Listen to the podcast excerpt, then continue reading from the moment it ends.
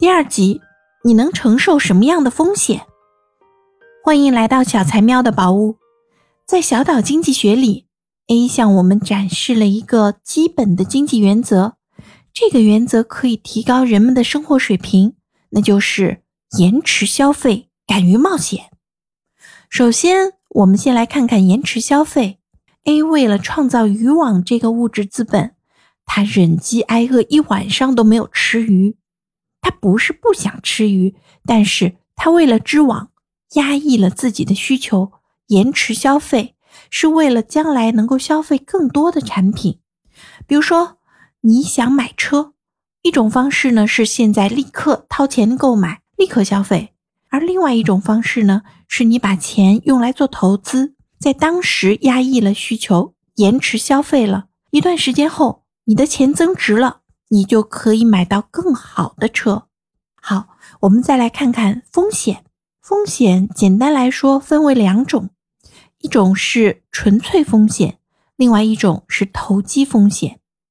纯粹风险啊，是指那些只有损失而毫无获利可能的风险，就是说。只要发生纯粹风险，就一定是损失，比如火灾、沉船、生病等等。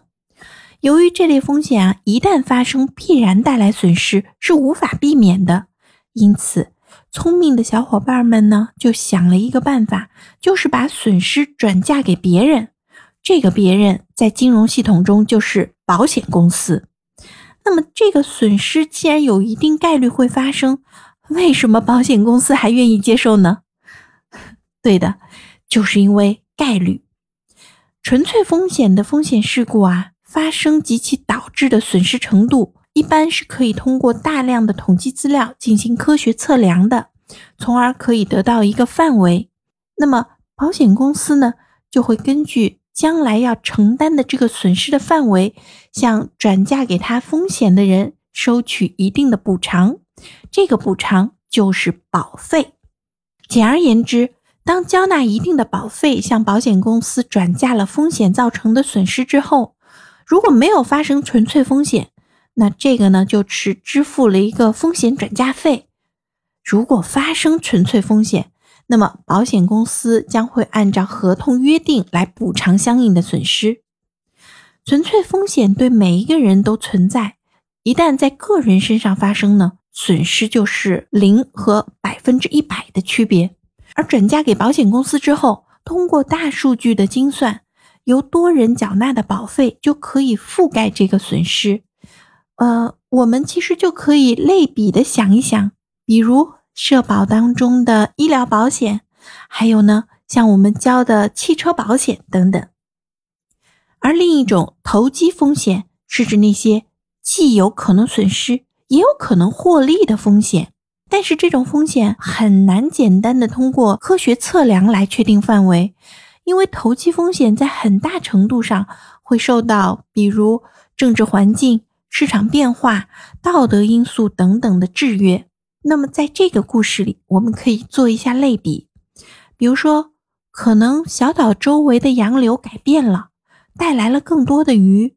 那么，这对手工捕鱼的人呢是没有影响的，却让 A 的渔网一下子可以捕到更多的鱼。本来啊，他预计可以捕到两条，没想到一下子捕到了八条鱼，这一下子超出了他的预期。当然，也有可能是洋流的改变啊，把原来的大鱼带走了，带来了很多小鱼。虽然都是鱼，那么对于手工捕鱼人呢，也是没有影响的。但是 A 的渔网是为了捕大鱼而织的，所以呀，小鱼就从渔网的网洞里面溜走了。A 忙活了半天，竟然颗粒无收，他没有获利，而且呢，还损失了自己的时间。更甚至啊，这个洋流太湍急，带来了很多的杂物，导致了渔网损失，连 A 都受伤了。那么，这就是投机风险带来的损失。